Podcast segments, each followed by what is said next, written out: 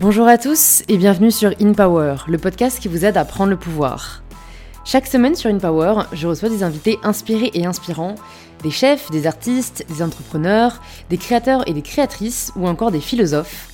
Et cette semaine, c'est un humoriste que je reçois. Son nom vous dit peut-être quelque chose. Panayotis Pasco est à la fois chroniqueur, acteur et humoriste, et il est depuis presque 10 ans déjà, car c'est en 2014 qu'il a débuté sa carrière sur le réseau social Vine. À l'époque, Panayotis avait tout juste 15 ans, il faut quand même le souligner, et un an et demi plus tard, alors qu'il préparait son bac, il devient chroniqueur pour l'une des plus grosses émissions télévisées de l'époque, le Petit Journal sur Canal+. Mais Panayotis décide de quitter le petit écran pour le grand écran, en décrochant son premier rôle au cinéma, puis de quitter le cinéma pour la scène, en créant son premier one-man show, intitulé Presque. Ce que j'apprécie dans cet épisode, c'est que l'on aborde à la fois le parcours de Panayotis et ce qui lui a permis d'arriver jusqu'ici, tout en réfléchissant et en débattant autour de sujets de société comme la masculinité, les relations ou encore la vulnérabilité. Je trouve que cette conversation est à l'image de Panayotis, drôle, réfléchi et surtout sincère. Si cet épisode vous plaît, vous pouvez nous le faire savoir en laissant 5 étoiles sur Apple Podcast et quelques lignes sur pourquoi vous appréciez l'écouter. Je remercie aujourd'hui Laure Cedo qui a laissé le commentaire suivant. C'est la première fois que je rédige un avis, mais il était temps. C'est une écoute que je ne rate pas et que je partage autour de moi car c'est une pépite à chaque écoute. Je viens de finir le podcast avec Anaïs Engel et waouh, elle m'a fait penser à tellement de proches, à réfléchir sur moi-même et mes relations, et c'est toujours un plaisir de finir ces enregistrements avec plein de réflexions en tête et de pouvoir les partager par la suite. Merci Louise pour tout.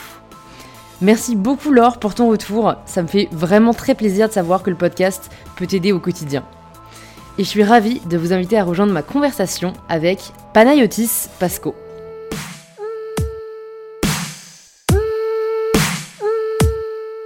Bonjour Panayotis. Bonjour Louise, comment ça va Bienvenue. Bah écoute, ça va bien.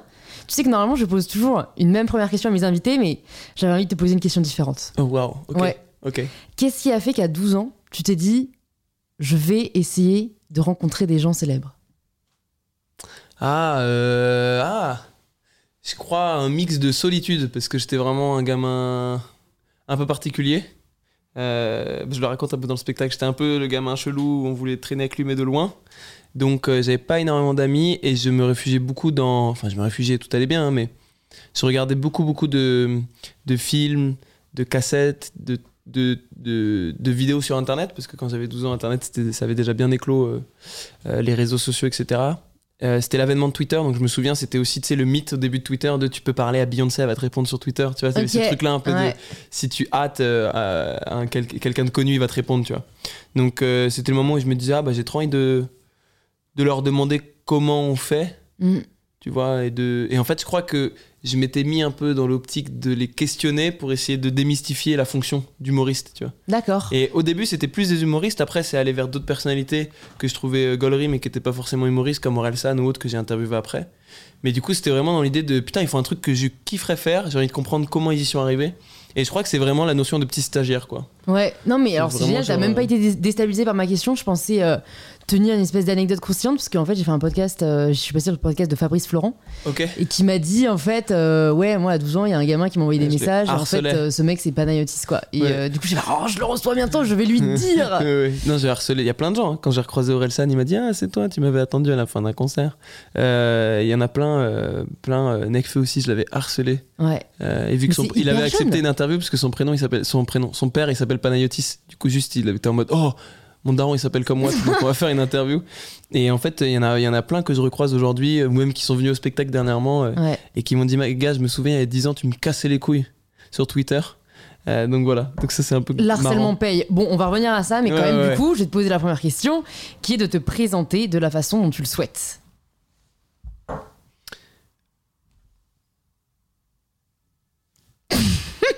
Pour le podcast audio, filmé, hein, euh, ouais, que pour là, le podcast audio, je vais juste montrer ma tête. Non, je sais, je trouve ça bizarre à chaque fois de se présenter parce que C'est pour ça que je, dis comme tu souhaites. Ouais, que bien tu vois, sûr. tu peux dire j'aime le vert. Enfin, tu fais ce que tu veux. Des trucs qui sont significatifs pour toi. Hmm. Euh, et bah, euh, je, je suis un individu, ça j'en suis à peu près convaincu, qui oscille entre je pense que je suis intelligent et je pense que je suis totalement con. J'oscille entre les deux. Euh, Et c'est ce que je me disais là dernièrement. Je me disais, quand j'étais plus jeune, j'avais des phases de confiance de six mois où je me disais, putain, t'es malin, gars, ça va être bien, ça va fonctionner, t'as compris le truc. Et après quelques semaines où je me disais, t'es une merde, en fait, t'es nul, t'as rien compris, t'es éclaté, tout le monde se fout de ta gueule. Et maintenant, ça, ça, plus je grandissais, plus ça faisait un jour où j'étais confiant, un jour où j'étais pas confiant. Puis après, c'est devenu une heure où je suis confiant, une heure où je suis pas confiant. Et en fait, maintenant, ça s'est mélangé dans une même seconde. Dans la même seconde, il y a. hein Ouais. Mais je crois que c'est comme ça que ça s'égalise. Donc je crois que je suis entré à la période euh, à 23 ans aujourd'hui où ça commence à s'égaliser. Tu sais, tu es à la fois confiant et pas confiant et ça fait un mélange un peu marrant, quoi. Ouais. Et euh, c'est comme ça que je me décrirais. C'est la phase dans laquelle je suis en tout cas en ce moment, je crois. Et moi, j'allais te dire pourquoi tu te poses la question? Deux. Savoir si t'es intelligent ou pas. Parce que je crois que c'était très valorisé euh, dans mon cadre familial. Je crois, hein. Euh, d'être. euh, mais c'est pas. Quand je dis intelligent, c'est pas. Enfin. L'intelligence, on pense souvent, euh, il connaît des trucs. En vrai, je connais rien, mais c'est l'intelligence, c'est plus la capacité à créer des liens, tu vois. Et du coup, c'était la, la capacité à faire ce qu'on peut avec ce qu'on a. Et hum, ça a toujours été valorisé dans ma famille. Il y a trois trucs euh, dans le placard, tu vas réussir à faire un plat, putain, t'es intelligent, t'es malin, et tu tu t'en sors. ouais. quoi. ouais. Et ça a toujours été vraiment valorisé plus aux yeux de mon père. Et du coup, je crois que très vite, je voulais montrer que j'étais ce gamin qui pouvait. euh, euh, j'ai envie de contacter des humoristes, je vais réussir, je vais aller à Paris, je vais essayer d'interviewer Vincent McDoom, je vais machin, je vais truc, je vais lancer un machin, je vais faire des trucs sur internet. Et, et j'avais souvent ce truc. Et, et quand t'es. euh, enfant et qu'en plus t'as pas beaucoup d'amis, je crois que il faut se il faut se donner de la confiance comme on peut. Et donc moi je me disais non mais t'es intelligent, t'es malin, tu vas voir, ça va être facile la vie pour Watt. Et quelques jours après je me disais non t'es nul, t'as rien compris, tu, tu seras tu seras une petite merde toute ta life. Et en fait ça se je- mais je crois que c'est ça pour beaucoup de gens. hein. Tu Ouais. t'oscilles vraiment. Et, et là je suis dans la phase où du coup ça se mélange un peu dans la même seconde. Il y a les deux idées en même temps qui rentrent en, en- en collision. Qu'est-ce qui t'a aidé à peut-être faire taire, ou en tout cas réduire cette voix de je suis une merde? Bah, en- encore une fois, je, bah, je sais pas pourquoi j'ai fait un bruit bizarre de bruit canard. Ouais, ouais. Non, mais je, sais, je pense que c'est déjà quelque chose que tout le monde se dit, donc je pense que j'aurais pas quelque chose de, de, de malin à dire dessus. Je pense qu'il y a des gens beaucoup plus. euh, euh, qui ont beaucoup plus de recul ou qui ont fait des études qui pourront dire euh, comment traiter ce truc-là, mais je crois que tout le monde est obligé de se dire. En fait, je pense qu'à partir du moment où tu dis plus que t'es une merde, c'est là où t'en deviens une, je crois. Alright. Bah, je Ah, crois c'est que une théorie, hein Mais c'est Mm. toujours très sain de se dire euh, là j'ai merdé, là je suis nul. À ce dîner-là, pourquoi j'ai dit ça Je suis vraiment débile, tout le monde doit se foutre de ma gueule. Je pense que c'est assez sain parce que le moment où tu te dis euh, non, c'était bien, ce que j'ai dit là tout à l'heure c'était bien, et puis ce que j'ai fait sur scène c'était bien, et puis Ouais. comment j'ai dit ça à, ça- à cette personne c'était bien, je crois que c'est le moment où tu peux plonger de l'autre côté quoi. Je pense qu'il y a une différence entre être suffisant et se dire que c'est bien de se dire qu'on est débile. Perso, perso, hein, je pense que c'est jamais sain de se dire qu'on est débile. Ah, parce que parce que l'inconscient il enregistre. Et plus t'enregistres que t'es débile je- vraiment pour moi il y, a- il y a une vraie théorie de plus t'as as de chances d'avoir des comportements débiles. Parce qu'en fait euh, Mm. l'inconscient fait pas la différence entre le réel, le réel et l'imaginaire. Ouais. donc et c'est un peu le pouvoir des affirmations tu vois si on part un peu Ouais, dans bien les sûr, trucs sûr, euh, ésotériques. Mais ça a été prouvé par euh, pas mal de personnes. Si tu te répètes tous les jours un truc en fait ton cerveau finit par l'enregistrer et le positif comme le négatif. Ouais, ouais. Donc euh, Mais moi je que conseillerais si pas de tu se- dis- tu vois tu peux te dire comment je peux faire mieux Ouais. en te disant bon c'était pas parfait euh, je peux m'améliorer Ouais. mais sans te flageller en mode oh je suis vraiment une grosse merde c'est Mais vraiment je, nul trouve, je trouve que c'est assez sain quand c'est contrebalancé avec. euh, ouais, ça m'arrive sur scène un, un peu moins aujourd'hui parce que je, je commence à être un peu plus rodé sur scène, mais à, à une époque, et je trouve que c'est assez sain. Tu montes sur scène un soir et tu te dis j'ai- je suis vraiment une merde, je suis pas fait pour ce métier. Et le lendemain, tu te dis Je suis trop fort, euh, ça va être incroyable. ouais bon ça c'est plus des vagues de confiance en fait Ouais, mais je trouve que c'est c'est important d'osciller entre les deux. Et je pense que le moment où tu te dis plus. Mais encore une fois, moi j'ai que ça à travers le prisme du métier où, entre guillemets, t'es euh, t'es sur le devant de la scène. Je mets des grands guillemets. Mais ça fait que tu as un troisième œil qui est là tout le temps. Tu vois, de qu'est-ce que les gens vont penser de toi quand tu dis ça, Mm. quand t'as ce regard, quand je mets ces lunettes, si je mets cette casquette, est-ce que je suis un petit connard? Et du coup, tout le monde a ce troisième œil. Et même si euh, t'as des gens médiatisés qui vont dire euh, non, moi je me pose pas ce genre de questions, tu, tu as toujours ce truc qui est présent. euh, euh, dans un coin de ta tête de te dire euh, comment là j'ai réagi, comment les gens vont penser que j'ai réagi, est-ce que les gens vont penser que j'ai dit ça alors que je voulais pas dire ça parce que je pense l'inverse? Ce truc qui Ouais. se passe, tu vois. Et Ouais, je pense que c'est pas mal d'avoir un troisième œil, mais d'être conscient que c'est un troisième œil qui va être dur avec toi, mais parfois euh, très tendre avec toi. Je trouve que c'est bien d'osciller entre les deux. Bah, En tout cas, moi, c'est comme ça que je fonctionne et je crois qu'il y, a- il y a pas mal de gens sur scène qui fonctionnent aussi comme ça d'après les discussions qu'on a en Comedy Club. Mm. Et je crois que c'est. Enfin, moi, je trouve ça relativement simple. Mais en tout cas, j'entends ce, que tu- ce que tu dis et je pense que dans certains cas, c'est complexe de se le dire parce que tu peux te y croire. Mais moi- quand je me dis euh, je suis intelligent, t'es trop fort et t'es trop malin sur scène, j'y crois pas non plus. Je me dis juste, euh, c'est comme un. un daron qui va te dire euh, j'ai la chance, j'ai le meilleur fils du monde. Non. je peux te trouver un meilleur fils à Taïwan qui est le fils incroyable, il s'appelle Léo, il est super. Euh, mais c'est, c'est, je sais pas comment dire, c'est une, c'est une couleur en fait, il t'offre une couleur. Tu peux profiter de cette couleur ou non, mais tu vas pas te mettre à croire que le monde est teinté de cette couleur. Et du coup, quand j'oscille, je me dis jamais que c'est la vérité, mais je me dis que c'est la couleur du moment. Mhm. Et je- j'essaie de mélanger les couleurs. Ok, non mais c'est c'est une super belle métaphore. Est-ce que tu peux nous raconter ce qui t'a poussé à te lancer? Dans euh, la scène, dans l'humour Ah. euh, Parce que bon, on a compris, tu as harcelé des gens, mais, mais d'où est venue cette envie, tu vois? Harceler des gens? Euh, Bah du coup oui j'ai fait les petits, les- des petites interviews euh, pendant quelques années et puis à un moment j'ai rencontré des potes en me lançant sur Vine à l'époque à l'ancienne de Vine. Et, et du coup j'ai rencontré Freddy Gladieux Anis Rally euh, et, Aurélien Prévost et on est devenus très potes et on fait plein de petites vidéos marrantes ensemble et je trouvais ça je me souviens d'un moment où je devais faire une interview et j'ai dit non euh, en fait je vais pas le faire euh, j'ai décalé parce que je me disais je préfère aller faire des blagues avec mes potes et je crois que ça a été un peu un, virage où je me suis dit plutôt que d'aller rencontrer des gens qui font des blagues essaie d'en faire avec tes potes. Et, et du coup je crois que c'était vraiment un truc de être accepté par une bande au début et je crois que c'est pour beaucoup de gens le cas quand on fait des blagues c'est un truc d'acceptation c'est notre manière de nous lier aux autres et euh, je crois que c'était aussi euh, c'était aussi une manière de c'est un peu un postulat euh, de rapport à la vie marrant quoi de toujours tourner tout en blague. Ouais. d'essayer de dès que tu as une situation frontale d'essayer de prendre du recul et de trouver quelle est la chose marrante là-dedans en fait c'est un peu un filet de sécurité. Mhm. et du coup je crois que ces deux choses là combinées ont fait que j'ai voulu faire des blagues. Et c'était vers quel, quel âge ça? Je dirais 14-15 ans Ok, donc ouais, assez, assez jeune. Ouais. Putain, Vine, alors moi c'est vrai que j'ai totalement zappé la, la vague du Vine. Je crois que j'ai même pas. Enfin, j'ai regardé tellement peu de Vine. Qu'est-ce qui t'a fait quand Vine s'est cassé la gueule, plus ou moins, parce que ça, ça, ça s'est terminé, quoi? Bah, je faisais des petites vidéos YouTube du coup avec des potes et, euh, et en même temps je continuais à aller voir les humoristes à Paris pour essayer de d'aller dans des comedy clubs, en rencontrer un max, prendre des nouvelles et tout. Et j'ai rencontré une directrice de casting qui m'a fait placer plein de castings et en fait j'en ai réussi un pour la télé. Et du coup je suis arrivé au petit journal dans la foulée. Ouais. Et d'ailleurs j'ai demandé à ce qu'on écrive ensemble avec Freddy, euh, Gladieux et Aurélien Prévost. Du coup on a écrit les chroniques ensemble. Et euh, c'était trop cool, c'était une aventure vraiment trop marrante. Tu t'es consacré à ça, du coup euh, Mm. t'es- Et mon bac, c'était la même année que le Ah, bac. C'était la même année que le bac. Ouais. Putain, tes parents sont cool quand même. Hein Ouais, ouais, ils- ils- Parce que tu ratais des cours, j'imagine. euh, Ouais, ouais. Alors, assez bizarrement, ma mère était absolument contre et mon père était beaucoup trop pour. C'est très bizarre. Mon père était en mode, mais même. une jolie couleur, au final. Ouais, exactement. Mon père, il disait vraiment, genre, mais il peut arrêter l'école. Pour lui, j'aurais dû arrêter l'école avant d'avoir le bac. Euh, et genre, euh, je crois que lui, il a... non, je... il a pas le bac, lui. Et je crois que lui, il s'en fout un peu de tout ça. Donc, euh, il était vraiment en mode, bah, il a la télé, c'est trop cool. Ouais. il peut arrêter l'école et tu vas faire plus de chroniques. Et ma mère, c'était l'inverse. Elle disait non, mais je me souviens que ça a fait un gros débat entre eux. Et au final, on a fait l'entre-deux. Je continue l'école et je fais un peu de chronique de temps en temps. Et j'avais le droit de louper genre deux demi-journées par semaine à condition que je les récupérais. Mhm. Donc je dormais pas beaucoup. Première année, euh, petit journal et en même temps euh, bac S, je dormais pas du tout. Et après la deuxième année, j'ai emménagé à Paris. euh, là, j'ai fait plus de chroniques parce que du coup, j'avais le temps.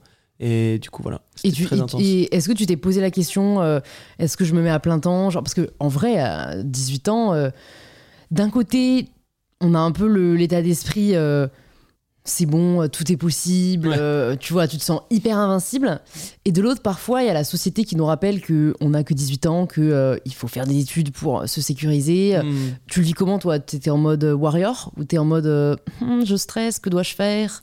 Je suis en mode, je me pose aucune question. En fait, ça a été tellement intense ces deux années que déjà, ça m'a, je pense, bloqué ma crise d'ado. Euh, parce que euh, bah, j'avais pas le temps. C'est bizarre, mais elle rentrait pas dans l'emploi du temps, la crise. Ouais. Non, mais genre, c'était. Je dormais, la première année, je devais dormir 4-5 heures par nuit. Genre, euh, c'était n'importe quoi. Quand il y avait des, des cours, euh, enfin, des, des récréations de 15 minutes, j'en profitais pour faire une sieste et tout. Enfin, c'était très intense. Donc, la première année, j'ai vraiment tout bloqué au niveau des émotions, de ce que je ressentais, de ce que je pensais pour faire les chroniques et le bac. J'ai eu le bac et j'ai fait les chroniques. Donc, ça allait. Et la deuxième année, en fait, je pas, ils ont doublé mes chroniques et du coup, je, pareil, j'ai passé l'année entière à, en salle de montage et en prépa tournage et en plateau. Donc j'ai j'ai absolument pas eu le temps pour me poser des questions. Et à la fin, je me suis un peu pris tout dans la nuque quand j'ai décidé de démissionner parce que je voulais faire de la scène. Euh, je me suis un peu tout pris dans la nuque d'un coup. Euh, tout ce que j'avais bloqué pendant deux ans, ça m'a Mm. tapé un peu la nuque. Et euh, du coup, c'était assez marrant. J'ai un peu vécu avec du retard le moment où, tu sais, un enfant, il doit se calibrer et se dire, OK, je vais devenir un adulte, qu'est-ce que j'abandonne? Ouais. Qu'est-ce que je garde de mon Ouais. éducation? Qu'est-ce que je mets de côté? Qu'est-ce que j'amplifie? Et du coup, c'était assez marrant. J'ai vraiment vécu ça à genre euh, à 19 ans, quoi. C'est marrant, j'ai eu l'image de Franklin, euh, la tortue, euh, qui choisit ce qu'il y a dans son sac ou pas. Ouais. Voilà, je devais c'était vous partager. Ouais. Mais c'est- précieux ce que tu partages, mine de rien, parce que je pense que pas mal de personnes ont tendance à se mettre un peu ben, en pilote automatique dans des situations où on a l'impression que c'est plus simple, Ouais. mais en fait, ça te revient toujours dans Ça la gueule revient, à un ouais. moment. Bah, quoi. après, je sais pas, moi je suis très jeune donc je, je sais pas, enfin, je sais pas trop, enfin, je sais pas si ça va être ça tout le temps ou autre, mais en tout cas, moi je l'ai vécu, euh, Mm. c'était assez ardos. De Et- tout bloquer pendant deux ans, c'est ouais. c'est très bizarre. Comment t'as vécu à la période où ça t'est revenu euh, en pleine gueule? C'était un peu dur parce que euh, ça a été. Bah déjà, quand j'ai démissionné, ça s'est un peu fait sur un coup de tête parce que. euh, pour plein de raisons. Mais ça s'est un peu fait au dernier moment, ma démission. Euh, J'en avais parlé à mes parents et mon père m'avait dit c'est complètement con de quitter la télé, t'es complètement débile, t'as tout ce que tu veux, tu gagnes bien ta vie. euh, quand on va à la boulangerie, la boulangère prend une photo avec toi, qu'est-ce que tu veux de plus et tout. Et donc ça m'avait un peu convaincu de continuer. En fait, comme. une- Enfin, vraiment, à la fin, je me suis dit non, je sens que c'est pas le truc qu'il faut que je fasse, donc j'ai démissionné. Mais d'un seul coup, j'avais plus de sous, donc il a Ouais. fallu que je rende mon appart, je me suis mis en coloc. Euh, et, et, et genre, euh, j'allais jouer dans des comédie clubs euh, au chapeau, tu vois, le soir. Donc, je vivais la nuit. Donc, d'un seul coup, je suis passé de la télé, les gens prennent des photos avec moi, je gagne bien ma vie, à plus personne s'est quitté, ce qui est normal de ouf parce que la télé ça va tellement vite. À tu joues dans des comédie clubs la nuit, donc t'as ton pic d'adrénaline à 23h, tu rentres chez toi, il est 3h du mat, t'es toujours, t'as toujours la patate. Donc, tu vis la nuit, tu vois plus le jour. Tu gagnes 22 euros par soir. C'était c'était très particulier. Et en plus, je me posais toutes les questions de est-ce que j'ai fait le bon choix? Est-ce que je suis pas en train de merder? Tout ça. Ouais. Et, euh, et donc voilà. Mais c'était assez, assez intéressant. Ça m'a fait comprendre en tout cas des trucs. Et je pense que bizarrement, ça m'a fait grandir. Et justement, t'as jamais eu cette espèce de complexe de ton âge? Parce que, euh, bah, mine de rien, du coup, c'est vrai qu'entrer à la télé à 18 ans, euh, c'est c'est- c'est jeune. Oui. Et euh, je trouve que dans des milieux plus traditionnels, on a tendance à te le faire ressentir. Bon, d'autant plus quand t'es une femme, mais j'imagine que les hommes y ont le droit aussi. Donc, comment t'as vécu un peu ce truc de. Bah, en fait, j'ai quand même ma place, genre, je suis quand même légitime et Mm. pas euh, un méga syndrome de l'imposteur de qui je suis pour être là, Bah, au petit journal à 18 piges. C'était bizarre. C'était un peu bizarre parce que à la fois j'étais pris parce que j'étais jeune. Euh, eux, ils cherchaient, je crois, un chroniqueur un peu plus jeune que ce qu'ils avaient parce que euh, ils avaient une cible très jeune qui, je pense, se sentait moins représentée dans l'émission. Euh, Il y a un truc euh, dont je me souviens, c'est que les chroniqueurs, en fait, on est en loge avant l'émission euh, et euh, et t'as les ingé-sons- les qui viennent te mettre le HF. Ouais. Et moi, à chaque fois, je venais à eux dans la loge des, enfin dans le coin euh, du son. Et euh, à chaque fois, ils me disaient non, mais tu sais, on, on vient à toi. Et j'oubliais à chaque fois. Et je crois que quasiment sur les deux années, je suis à chaque fois venu à eux, comme si j'avais cette espèce de truc de c'est pas à vous de vous déplacer pour aller vers WAM pour Ouais. mettre mes micros, mais à chaque fois, et j'avais toujours cette, j'arrivais à l'heure, j'attendais sur le coin, quand ils parlaient, je me mettais, j'avais un peu ce truc de j'étais un stagiaire quoi. Je crois que j'étais, j'étais vraiment dans le, je me mettais moi-même dans la posture de c'est pas normal que tu sois là. Mm. Donc genre prends pas tes aises parce qu'à tout moment ça va s'arrêter. Et j'aurais jamais pu prédire que c'était moi qui allais dire bah en fait euh, j'arrête. Ouais. Je pense que j'aurais jamais pu me le dire. Mais j'étais persuadé euh, chaque mois et puis à un moment ça s'est un peu calmé parce que sur deux ans t'as le temps de te calmer mais chaque mois j'avais un petit pic en me disant Oh, c'est ma, dernière chronique là je sais pas pourquoi je le sens ils vont me virer et tout. Alors qu'en fait non pas du tout ils Ouais, étaient archi ouais. cool et tout ils kiffaient tu vois. Ouais. Mais il y avait ce truc là de tu devrais pas être là ils vont ils vont cramer à un moment que t'as de l'acné quoi. Tu vois ils vont le sentir ils vont se dire c'est pas normal. Tu vois mais mm, non. Tu t'es fait, enfin, en fait, tu t'es fait confiance aussi. Enfin, même si tu pensais ça intérieurement, t'as, tu l'as pas montré entre guillemets, et du coup, euh, ils t'ont jamais fait ressentir le fait que t'avais peut-être pas la maturité ou je sais pas la confiance. Non, mais ils me l'ont pas fait ressentir. Non, non, Mm. pas du tout. Ils ont été vraiment cool. Par contre, le truc que je faisais pour mettre une sécurité, c'est que je, je, je prenais un air un peu euh, distant, qui a pu être traduit, je pense, euh, euh, d'un côté un peu euh, hautain, tu vois, ou prétentieux. Parce que j'avais cette espèce de truc euh, de devoir prouver que j'avais ma place. Ouais. Et que c'était ma place ici. Donc j'avais ce, tu sais, Mmh. ce petit truc un peu parfois dès qu'on Bah, me disait c'est un truc je disais oui hein. mais euh, et, et, hum, et je l'ai désamorcé je me souviens à la fin de la deuxième année donc Quand t'es parti, quoi.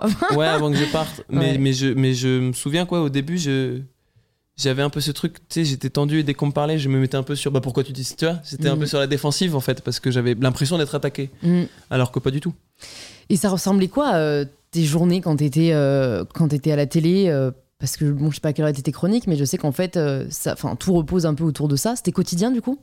La première, j'ai fait la première année du la dernière année du petit journal et la première de quotidien. Ok. Ah non, mais en fait, je voulais dire quotidien. Ah pardon. le vrai terme. C'était quotidien. ouais, ouais, le vrai ouais. terme. ça porte à confusion. le Euh, terme euh, journalier. Ouais, c'était quotidien. Ouais. Ok. Parce que pour deux chroniques par semaine, t'as euh, deux demi-journées d'écriture, Ouais. deux jours de tournage, deux jours de montage et deux plateaux. Donc ça te fait ta semaine en fait. Attends, pourquoi deux jours de tournage, deux jours de montage? C'est pas du direct? Ah moi je faisais des chroniques euh, dans la rue. Je faisais des blagues dans la rue. D'accord. Ok. Ouais. Du ah, donc coup, c'était un peu l'époque des micro-trottoirs C'était le tout début du micro-trottoir Ouais, c'était ça. Ok. Bah, le micro-trottoir, ça existait depuis longtemps, mais moi, Ah c'est ouais quand je. Ah je ouais, sais ouais. pas, j'ai l'impression qu'avec TikTok, il y a une espèce de renouveau de micro-trottoir. Ouais, ouais. Non, non, t'avais, t'avais, bah, Mesrahi à l'époque qui faisait beaucoup de micro-trottoirs. Même Desproges a fait des micro-trottoirs. Je sais pas qui c'est. Non, Pierre Desproges Non. Ah bon? Ah, tu me regardes comme si Ah, j'étais c'est ouf. un Non. Ouais. Pas du tout. non, ah, mais je pensais que c'était une ref assez. Genre. euh, Je te jure que j'ai, j'ai Ouais. jamais rencontré quelqu'un qui connaît pas des proches. Bah, tu vois, hein, je Ah, pas des ouf. records pour rien. Mais moi, tu peux Mais me sortir des noms de gens de TikTok, je vais pas connaître. donc Ouais, ça, bah sûr et alors, en plus, certain. euh, je suis pas une pro TikTok non plus, mais peut-être que si tu montes ta tête sur internet, euh, tu me montreras à la fin. Ah putain, bah attends, je vais te montrer. Bah vas-y, montre-moi. Ah oui, ah oui, à l'ancienne. Ouais, et donc lui a déjà fait des fausses interviews sa et des tête me dit un truc. Sa tête me dit un truc, mais donc euh, là, c'était, c'était. Tu me parles de génération, on n'était pas nés. Ah non, on n'était pas nés. Non, Ouais, c'est pour ça que je années connais pas, en 60, fait. 70. Ouais, ouais, bien Ouais, sûr. ouais. Mais du coup, ça existe depuis très très longtemps le micro-trottoir. Ah ouais, Et- ok, je pensais pas autant. Mais en gros, du coup, euh, il, il me donnait un sujet et, et- et j'allais dans la rue euh, faire des blagues avec les gens dessus, tu vois. Et, euh, et nous, après, on a un peu viré caméra cachée parce que le micro-trottoir, ça devenait compliqué. Euh, parce qu'on avait la bonnette quotidien Bah oui. et tout. Et, et les- Mm. quand on est passé à- sur, sur TF1 et TMC, là, c'était vraiment gros, donc on pouvait plus trop faire de micro-trot. Et du coup, on a commencé à faire des caméras cachées. C'était vraiment très marrant à faire aussi. C'est vrai, parce que j'allais- te dire, moi, c'est toujours un truc, je me suis dit, mais quel courage. Ouais, il moi, faut. Je détestais. je Bah, c'est ça, en fait, Je pour trouvais avoir. ça pour- marrant en rendu, Ouais. mais je détestais le faire. En fait, je Mais- détestais faire chier les gens. Mais c'est ça en fait, c'est que tu vas même, j'imagine que quand on allait faire des blagues, faut que tu ailles voir 10 personnes pour en avoir une qui réagisse, tu ouais, vois. bien sûr, bien sûr. Et ça, euh, c'est- mais bon, tu me diras, c'est l'entraînement qui te rend à mon avis résilient et t'apprends à te prendre des, des vents en fait. Hein, C'était cool, j'avais une oreillette et dedans j'avais soit Freddy Gladius, soit Aurélien Prévost qui était à genre 20 mètres qui me parlait dedans et tout. Ouais, Mais c'était. euh, Ouais, moi j'en ai et des très bons souvenirs et des très mauvais. ouais.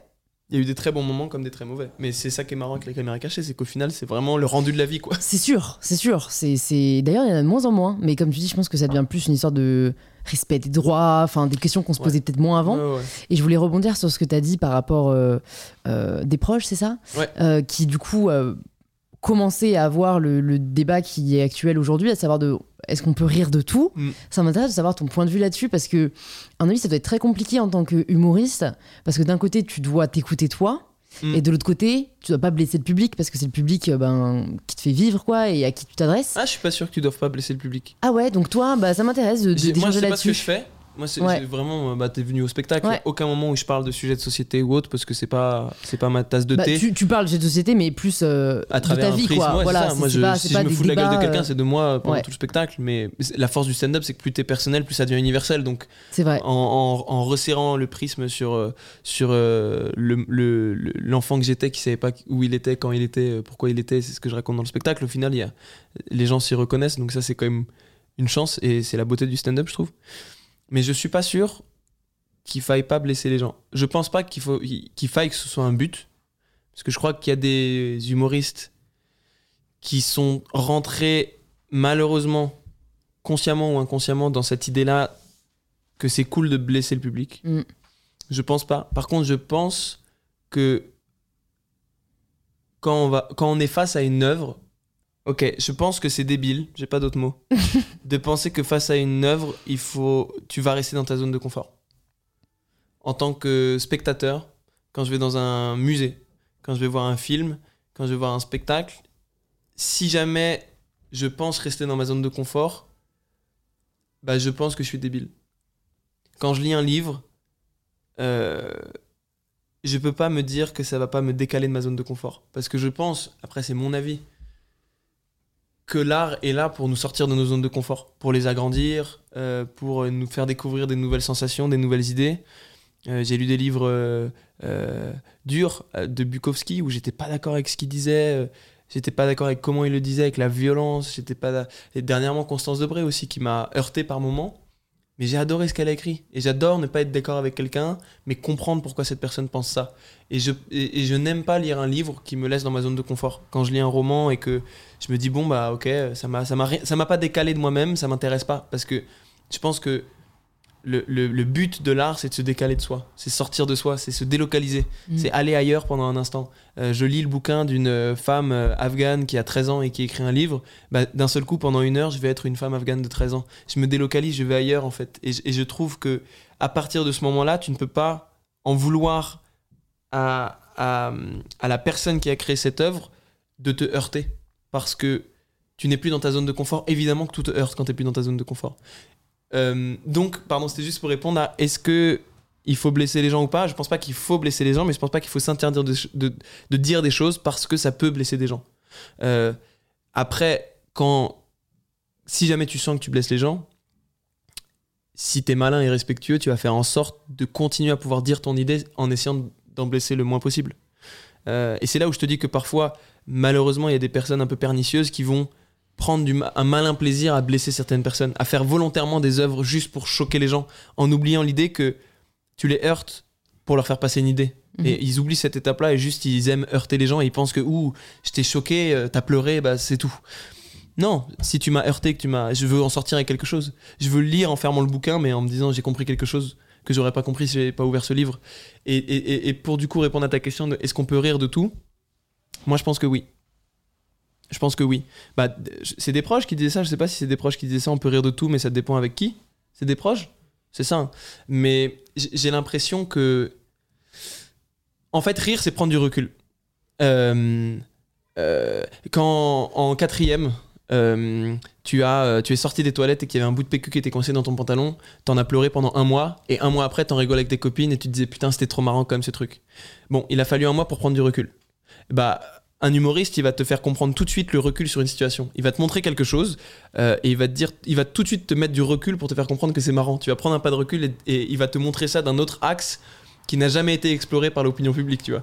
Euh, euh, preuve en est, d'ailleurs, MeToo, ça s'est relancé. La- toute, cette machine aux États-Unis s'est relancée par un humoriste, Hannibal Buress, qui a fait des blagues sur Bill Cosby.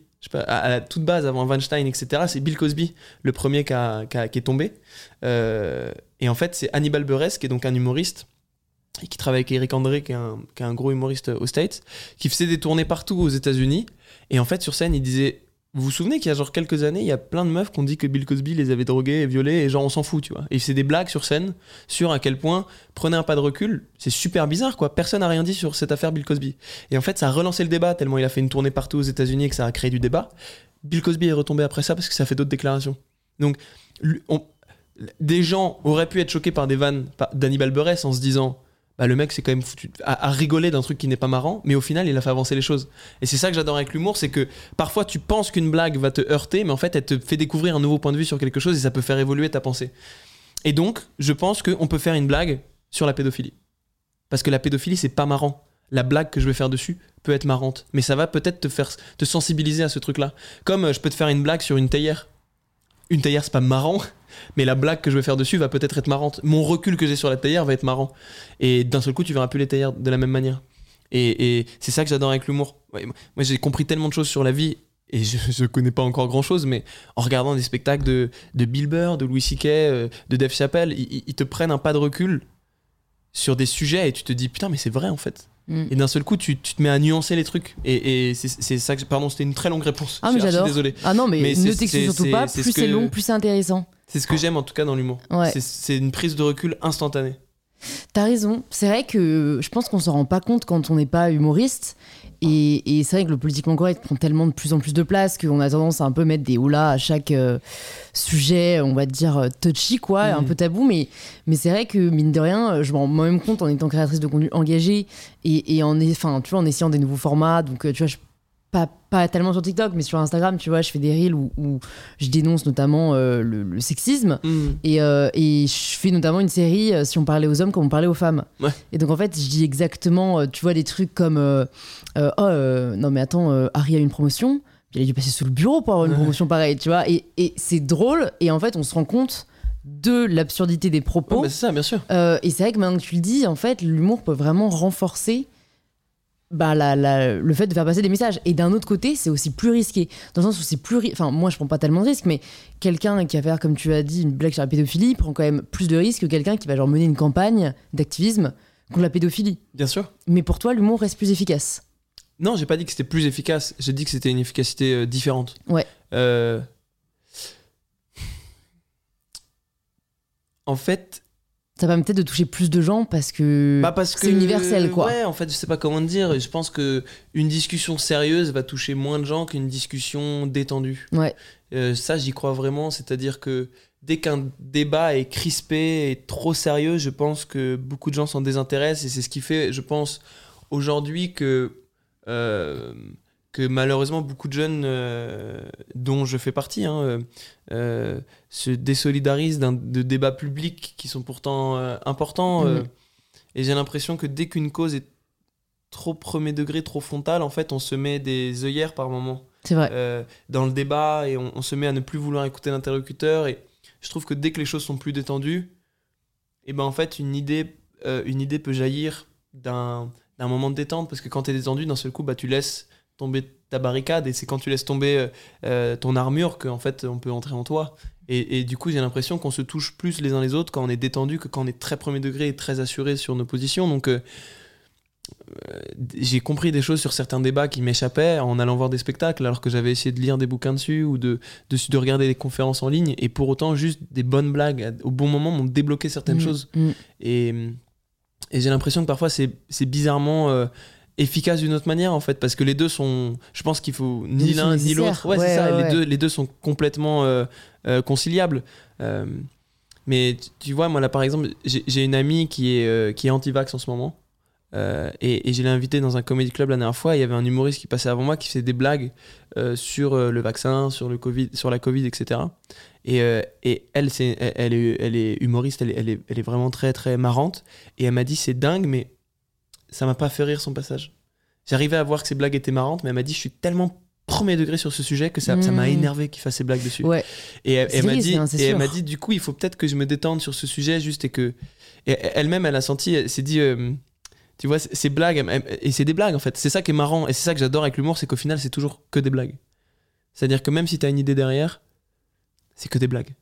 Par contre, et je pense que ça c'est le souci, et c'est ça qui fait que le débat est, complexe aujourd'hui, est-ce qu'on peut rire de tout C'est qu'en fait, je pense qu'il y a des gens qui cachent euh, des idées politiques dans des blagues, où il y a des gens qui, cachent des, vraies idéologies euh, complexes derrière de l'humour. Mais je pense qu'on arrive de plus en plus à les déceler, ces gens-là, avec les gens qui décryptent euh, tout ça. Mais, mais en tout cas, je me souviens, elle m'a dit, ouais, quand je suis sorti, je me suis dit, putain, mais mon métier, c'est les blagues, et j'ai pas réussi à rire tellement je suis premier degré sur ce sujet, Mm. tu vois. Et C'est du dur coup, à je- maîtriser en même temps. Mais oui, euh, c'est dur, ouais, c'est ouais. dur. Moi, il y a des sujets sur lesquels j'étais très premier degré. euh, Ouais. euh, pendant la, la crise des Gilets jaunes, vraiment, euh, moi, j'ai un, papa euh, euh, très, très, très, très à gauche qui est très dans un, dans un combat euh, euh, et qui nous a éduqués là-dedans. Et moi, la crise des Gilets jaunes, j'étais j'étais vraiment, j'allais aux manifs, j'étais à- et il y avait vraiment un truc où j'étais. Ça me heurtait de voir en comédie club des gens faire des blagues sur les Gilets jaunes, tu vois. Mm. Parce que je me disais, euh, comment on peut. Prendre à la légère un sujet aussi Ouais. terrible. Et je me disais, en fait, c'est. Tu sais, il y avait des gens qui disaient, oh, il y avait des humoristes qui disaient, genre, euh, vous avez rien d'autre à foutre que bloquer un rond-point et tout. Et, et moi, ça me rendait fou, tu sais. Mhm. Et je me disais, euh, mais euh, comment tu peux en vouloir à quelqu'un de crier Tu sais, c'est des gens qui crient. Personne n'a envie de crier. Si tu cries, c'est que t'as pas le choix, tu vois. Comment tu peux en vouloir à quelqu'un qui crie, tu vois? J'étais j'étais comme un ouf. Et en fait, à un moment, je me suis détendu, je me suis dit, euh, tu peux totalement être pour ça et ne pas et, et continuer à écouter la vie des autres et et en fait, c'était trop marrant. Du coup, après ça, je me suis vraiment détendu et et, et en fait, je vois qu'il y avait du dialogue de possible. Parce Ouais. que d'un seul coup, si je me je suis heurté par quelqu'un qui fait quelque chose alors que j'ai pas le même point de vue, bah, j'ai pas envie de discuter avec lui, j'ai pas envie de parler, j'ai envie de partir et du coup, il y a plus de dialogue. Euh, je crois qu'on a divagué un peu, pardon. Non, mais, c'est le but. Il n'y a, pas y a, y a pas de Ouais, route, donc on peut pas Non mais divaguer. du coup, mais du coup, je trouve ça. Enfin, je trouve que c'est pas plus efficace, c'est Ouais. une autre efficacité. Ouais, Et je pense que les deux, la discussion sérieuse et la discussion amusée, détendue, sont totalement conciliables. Ouais, et complémentaire. Et tu parlais justement des comédie clubs, et ça, c'est un truc qui m'a toujours fasciné. euh, pareil, le fait d'avoir le courage de, tu vois, euh, aller sur scène et se confronter à un public que tu connais pas. Tu peux nous raconter le premier stand-up que t'as fait? Bah, le premier, bizarrement, c'était à l'Olympia. première fois que j'ai fait. Ouais, je te jure, première fois que j'ai fait du stand-up, c'était 5 minutes à l'Olympia pour un événement euh, Canal Plus à l'époque. Et euh, ça s'est super bien passé. Tu t'es pas, tu t'es pas entraîné avant dans les comédie clubs un peu. Non. euh, Non, non, ce qu'il faut vraiment pas faire. Mais bizarrement, c'est vraiment. En fait, j'étais, je me suis énervé avant de monter sur scène, j'ai eu une grosse embrouille avec quelqu'un et je suis monté totalement énervé et du coup ça m'a ça a fait que j'ai pas eu le temps de stresser. Ouais. Assez Bonne bizarrement. technique. Ouais. Énervez-vous. Ouais, de ouf. Le stress disparaîtra. trop bizarre, assez bizarrement, je suis arrivé en fait pas du tout stressé sur scène et je me souviens, j'ai levé la tête et j'ai vu genre l'Olympia, le public de- et j'étais en mode mais j'ai eu à aucun moment le temps de stresser donc j'avais pas du tout la bouche moite, pas du tout euh, mes idées qui partaient ailleurs. euh, J'étais totalement concentré et ça s'est bien passé et du coup je me suis dit Ah, je sens qu'il faut que je fasse ce métier et Ouais. genre une semaine après je vais en comedy club et je m'éclate la gueule. C'était au Paname, première fois du coup que j'allais au Paname, Art Café et je m'éclate la gueule. Tu Genre, rates quoi en gros, entre guillemets? tu... Tout. De mon entrée au bonjour, au sketch, au au revoir. 5 minutes où je m'éclate la gueule. Et je suis descendu de scène en me disant Hum, hum, complexe. Mais d'ailleurs, c'est un truc que j'ai dit à des gens. et Parfois, il y a des gens qui m'écrivent sur internet pour me dire euh, comment on fait pour jouer dans des comédie clubs et tout, comment on sait que l'humour c'est pour nous. Et au début, je disais bah tu le sens quand la première fois que tu montes sur scène, tu le sens. Et en fait, je crois que c'est la deuxième. Parce que tu montes la première fois, ça se passe bien, c'est super, ça se passe pas bien. Ok, tu descends de scène. Mais la deuxième fois, quand tu vas pour remonter, le trajet entre les loges et le moment où tu montes pour prendre le micro, c'est ta deuxième. Et c'est là où je crois que tu te dis Putain, pourquoi je refais ça? Ou Putain, trop cool, je refais ça. Et je crois que c'est ce trajet-là, là, pendant ta deuxième sur scène, que Mm. tu sais si t'es fait pour ce métier ou pas. Je crois. Et toi, même après, du coup, je dirais la troisième dans ton cas, Ouais. tu t'es dit Ouais. trop cool, je refais ça. Ouais, je me suis dit trop après cool, la gamelle de la deuxième. euh. C'est fort ça quand même. hein. Et je me suis rééclaté la gueule la deuxième, je crois. Ouais. Et est-ce que, euh, parce que je me dis, est-ce qu'il y a juste des personnes qui n'ont pas le même rapport à la honte Euh, Ou alors est-ce que c'est juste que t'as honte mais t'aimes tellement le faire que le plaisir dépasse la honte? Mais tu vois, il y a beaucoup de personnes que la honte va paral- paralyser. Par exemple, il y a peut-être des personnes euh, qui euh, adorent l'acting ou l'humour ou autre chose, mais par une mauvaise expérience vont se dire Ok, c'était pas pour moi, euh, qui vont tu vois, aller se cacher sous les coussins. Comment tu gères en fait euh, le fait de d'avoir une expérience difficile bah, quand même de te relever, de te dire non, euh, enfin tu vois, de prendre ça plutôt comme une force plutôt que comme un frein? Bah moi j'ai vraiment honte assez facilement. Je crois que j'ai pas honte des mêmes choses que d'autres gens. Je le vois autour de mes proches. J'ai honte de trucs très particuliers.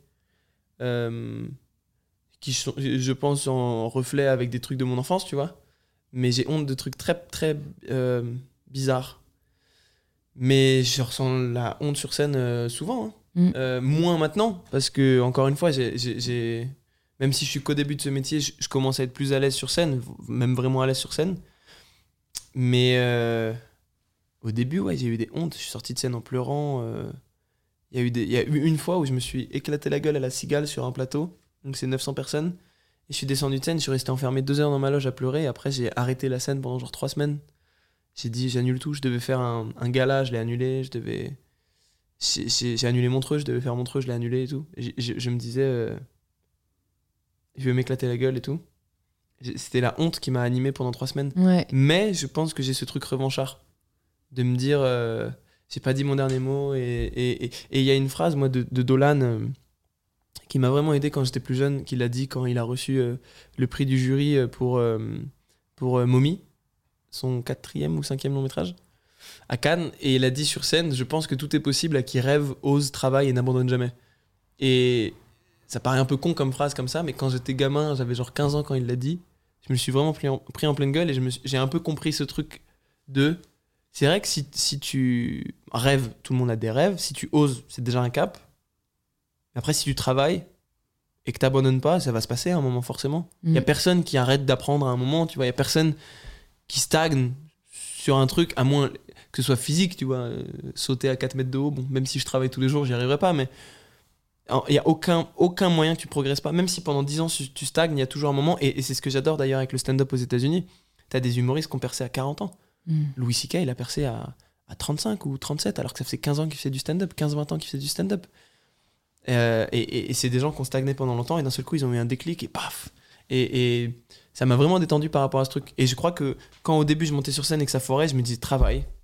Tu travailles toute la semaine, et la semaine prochaine, tu vas montrer. Et puis je me recassais la gueule, et je me disais, mais c'était quand même un peu mieux, cette blague, elle est mieux passée, et ainsi de suite, et ainsi de suite. Et c'est ce truc-là, je crois, de se dire, euh, nique sa mère, je vais leur montrer qui je suis, tu vois. Ouais. C'est là où je te dis que l'ego, il est important parfois ouais. de se dire euh, je suis intelligent, je suis trop fort. Et c'est important aussi de se dire je suis une grosse merde et c'est la merde. Je trouve pour ces métiers-là, parce que on connaît des, des gens qui se disent tout le temps, je suis trop malin, va te faire foutre.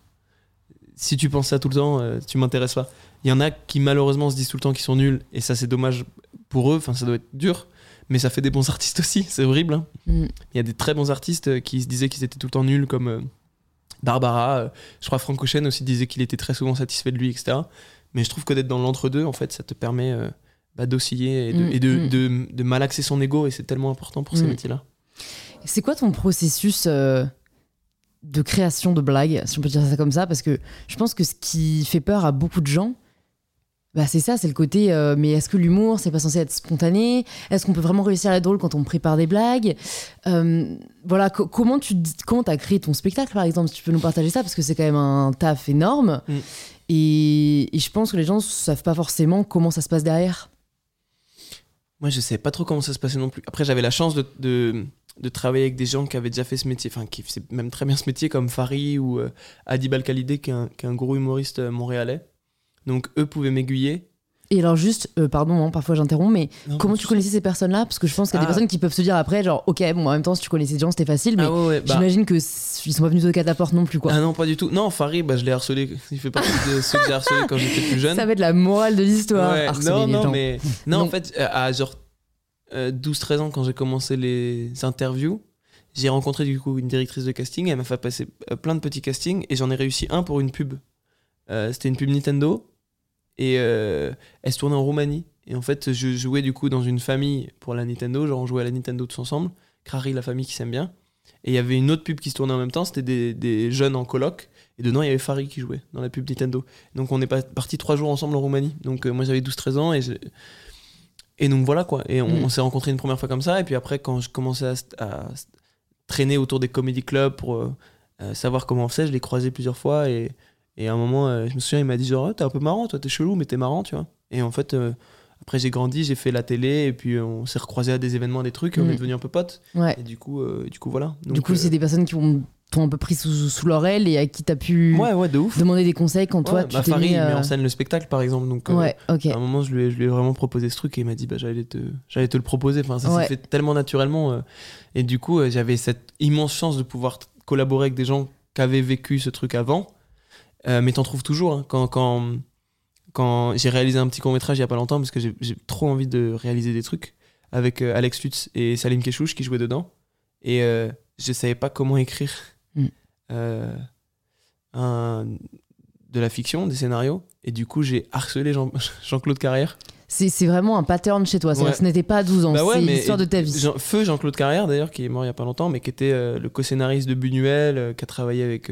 Qui, a, qui a eu un, Oscar d'honneur, quand même, euh, qui, Mm. qui est un immense scénariste, euh, qui a travaillé euh, avec Dali, par exemple. Dali a fait un court-métrage avec Buñuel, euh, il l'a il l'a coécrit avec eux et tout. C'était un scénariste de ouf. Et du coup, je me souviens, j'ai tout fait pour le croiser. J'ai essayé d'aller à la sortie d'événements où il était là et tout. Et à un moment, j'ai passé une après-midi chez lui à lui lire mon scénario et il m'a dit bah ça c'est pas bien, ça tu comprends pas. Tu comprends, regarde, si jamais tu là tu rajoutes un perso, le spectateur sera du côté du perso qui écoute et du coup on va être dans l'écoute de la. Il m'a dit des trucs de ouf. Et et en fait, euh, si jamais tu veux vraiment faire un truc, tu peux croiser des gens qui l'ont Mhm. déjà fait avant toi. Ça, j'en suis quasi persuadé. T'as des conseils à partager peut-être euh, pour les personnes qui nous écoutent et qui ont envie de.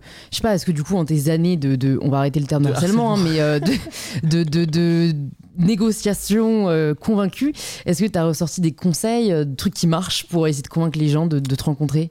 Parce qu'en plus, c'est des gens busy, tu vois. C'est pas. Parce que, a priori, c'est. Bah. Tu peux rencontrer des gens qui ont.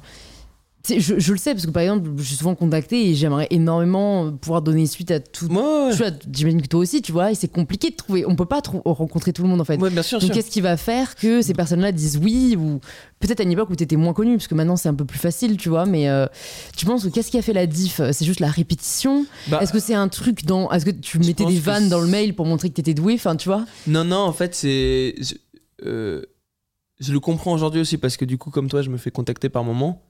Et je crois qu'en fait, plus t'es concis, plus c'est efficace déjà. Parce que les longs mails de 8 pages, tu, tu peux pas les lire. Donc, Mhm. euh, plus c'est concis et plus c'est. Moins c'est élogieux parce que. euh, euh, Sinon tu places de trop te, une mettre, distance ouais, de, te entre- mettre sur un- de mettre la personne à qui t'écris sur un piédestal, ça fait que tu crées toi-même une distance que tu vas devoir parcourir. Alors que plus tu. Et plus t'es sincère en vrai de vrai. hein. Plus tu te dis bah en ce moment je dois faire un truc mais je suis paumé, euh, ça me fait peur et toi je sais que tu l'as fait il y a quelques années, j'aimerais savoir. Bah, juste ça, ça va me toucher en fait. Donc euh, je trouve que c'est toujours le plus efficace que- plutôt que de dire j'ai fait ça, j'ai fait ça, regarde j'ai fait ça et là j'aimerais savoir si jamais ça te tentait que. Je pense que plus t'es honnête, en vrai de vrai, je pense que dans le contact humain, l'honnêteté euh, paye. Donc Ouais. si tu croises un gars et que tu dis, moi j'ai déjà dit à des gens genre, il y a des trucs dans ton parcours que je comprends pas, pourquoi t'as quitté ça, j'aimerais trop savoir parce que ça me fait, ça me fait peur, pourquoi t'as fait ça? Et juste eux ils étaient en mode, ah bon? Bah, euh, et en fait ça les désarme un peu parce que. Mm. Et donc, je sais pas, c'est comme ça que je faisais en tout cas. Mais du coup, euh, ouais, j'ai rencontré, j'ai rencontré Farid, on est devenus très potes. On a même été en coloc pendant un moment. Et, et du coup, on a travaillé euh, ensemble sur comment être à l'aise sur scène, parce que j'avais du mal à être à l'aise sur scène au début. Et puis après, il m'a laissé un peu construire un spectacle. Et du coup, j'ai une manière assez bizarre. Enfin, en tout cas, je vois que les autres écrivent pas trop comme ça, et je sais pas si j'ai raison ou pas. Euh, mais je crois que chaque personne a sa manière d'écrire pour, euh, pour elle.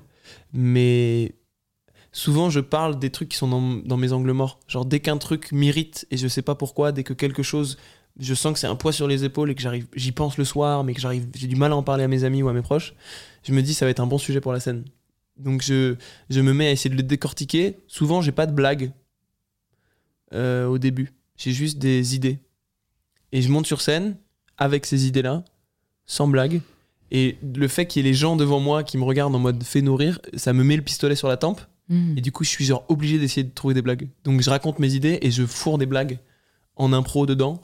Et en fait, après, je fais un passage comme ça et je, je mets une caméra dans le fond de la salle. Souvent, c'est comme ça que j'ai construit le spectacle.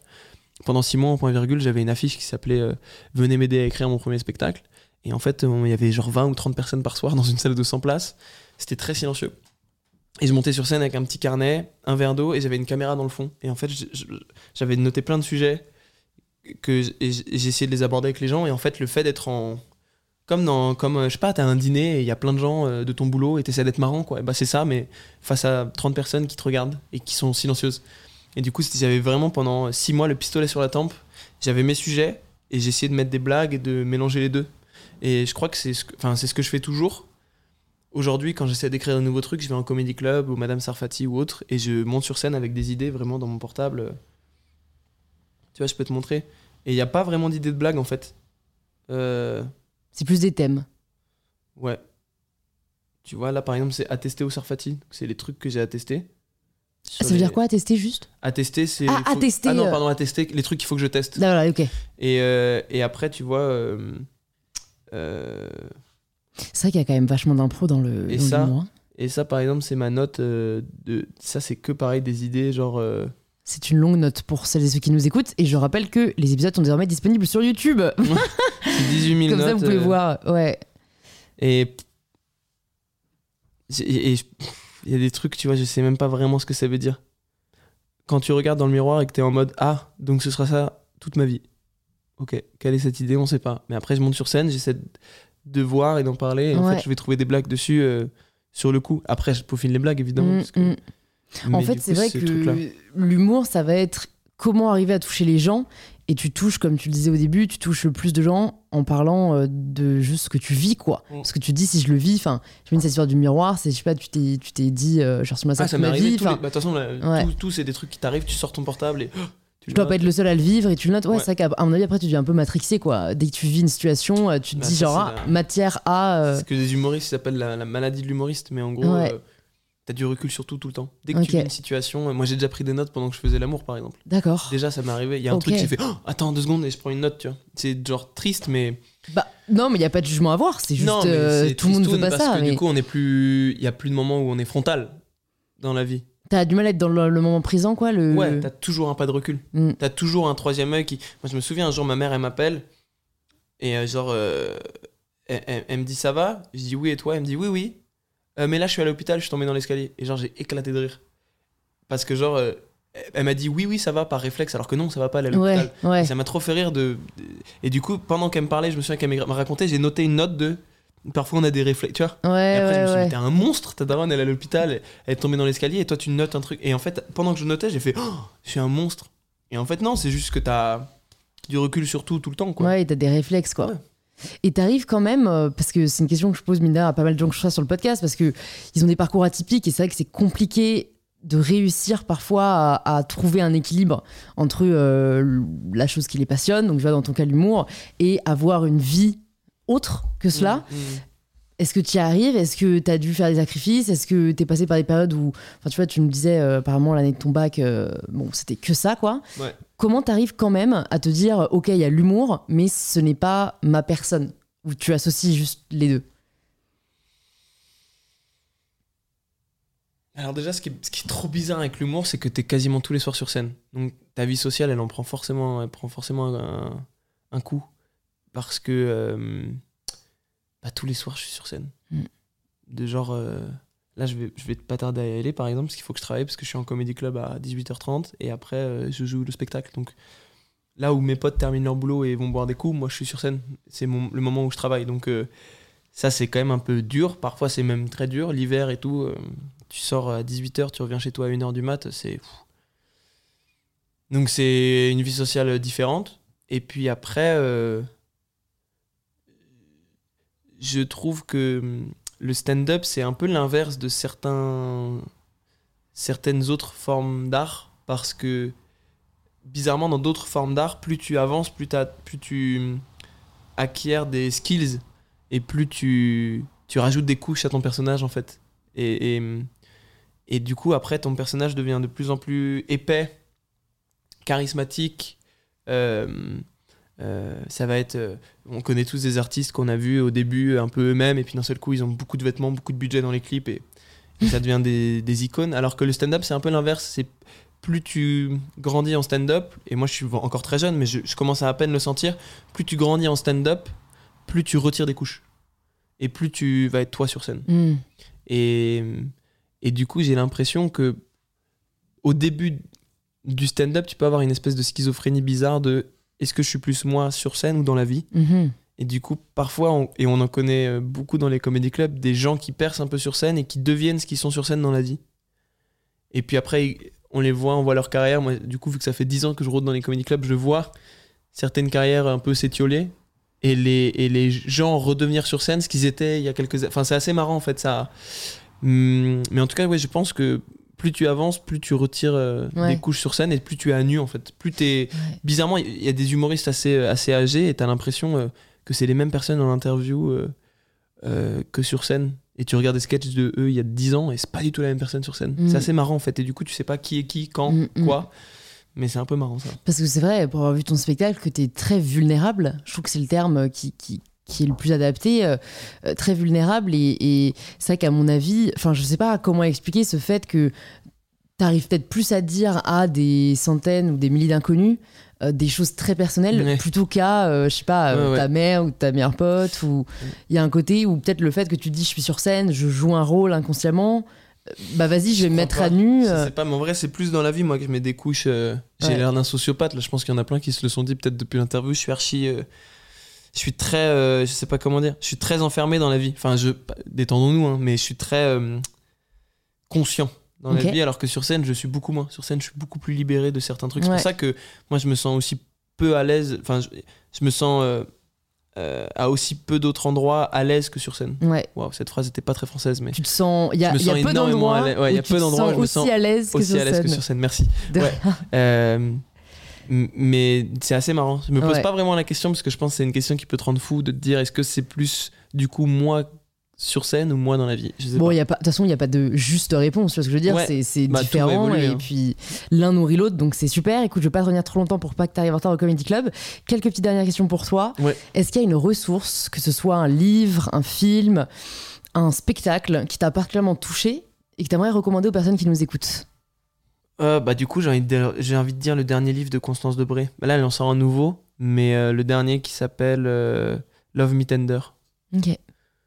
Il m'a, il m'a chamboulé. Alors que c'est pas du tout une histoire dans laquelle techniquement je devrais me reconnaître. Hmm, C'est une femme de 40 ans qui divorce, mais j'ai, ça m'a chamboulé. Bah super, je le mettrai dans les notes du podcast. Si tu pouvais entendre quelqu'un au micro d'InPower, qui est-ce que ce serait? Parce qu'en plus, tu en as interviewé beaucoup, donc il y a peut-être peu de gens que tu n'as pas encore entendu, que tu aimerais entendre. Alex Lutz, Ok. Super. Bon, bah écoute, si tu le connais, tu pourras peut-être euh, mettre en relation, parce que c'est Mm. vrai qu'à mon avis, il a beaucoup de choses à dire. Elle est incroyable. Et je vais te poser du coup la dernière question du podcast, la question signature. Ça signifie quoi pour toi prendre le pouvoir de sa vie? Putain. Bah, bizarrement, il y a quelques années, je t'aurais dit c'est être en contrôle de ses choix et de sa vie. Et, et en fait, je crois que là, je commence à, à- à comprendre que en fait, euh, c'est l'inverse. Mm. C'est laisser le contrôle aux autres. C'est laisser, euh, c'est laisser le monde entrer en toi, quoi. C'est pas essayer d'être celui qui va pénétrer, mais c'est d'être celui qui se fait pénétrer. Sans métaphore sexuelle. C'est vraiment euh, essayer d'être à l'aise dans le courant et de, de toujours être à l'aise quoi qu'il advienne. Et du coup, c'est accepter de ne plus totalement être en contrôle. Ouais. Mais je crois qu'en fait, c'est de- d'arrêter d'essayer de contrôler l'extérieur pour mieux se contrôler soi. Je crois. Alors que avant, il y a quelques années, je t'aurais dit c'est essayer de tout contrôler autour. En fait, C'est contrôler à l'intérieur. Euh, et je crois que là, t'es vraiment au pouvoir, du coup. Parce que t'es en pouvoir en toute situation. Ouais. Je crois. Mais le- je commence à peine à cerner ce truc. Et j'y arrive pas du tout. C'est déjà bien d'avoir conscience et ça me parle pas mal. Écoute, merci beaucoup Panayotis Bah, pour ce superbe échange. Pour les personnes qui te suivent, non, qui te suivent, non, qui viennent d'écouter ce podcast et Ouais. qui peut-être veulent en savoir plus sur toi, Grave. sur ton spectacle, où est-ce que tu veux qu'on les redirige? Ah, écoute, sur mon Instagram, il y a toutes les infos pour mon spectacle. Euh, euh, je sais pas quand est-ce que ce sera diffusé ce podcast. Eh bien, dans deux semaines.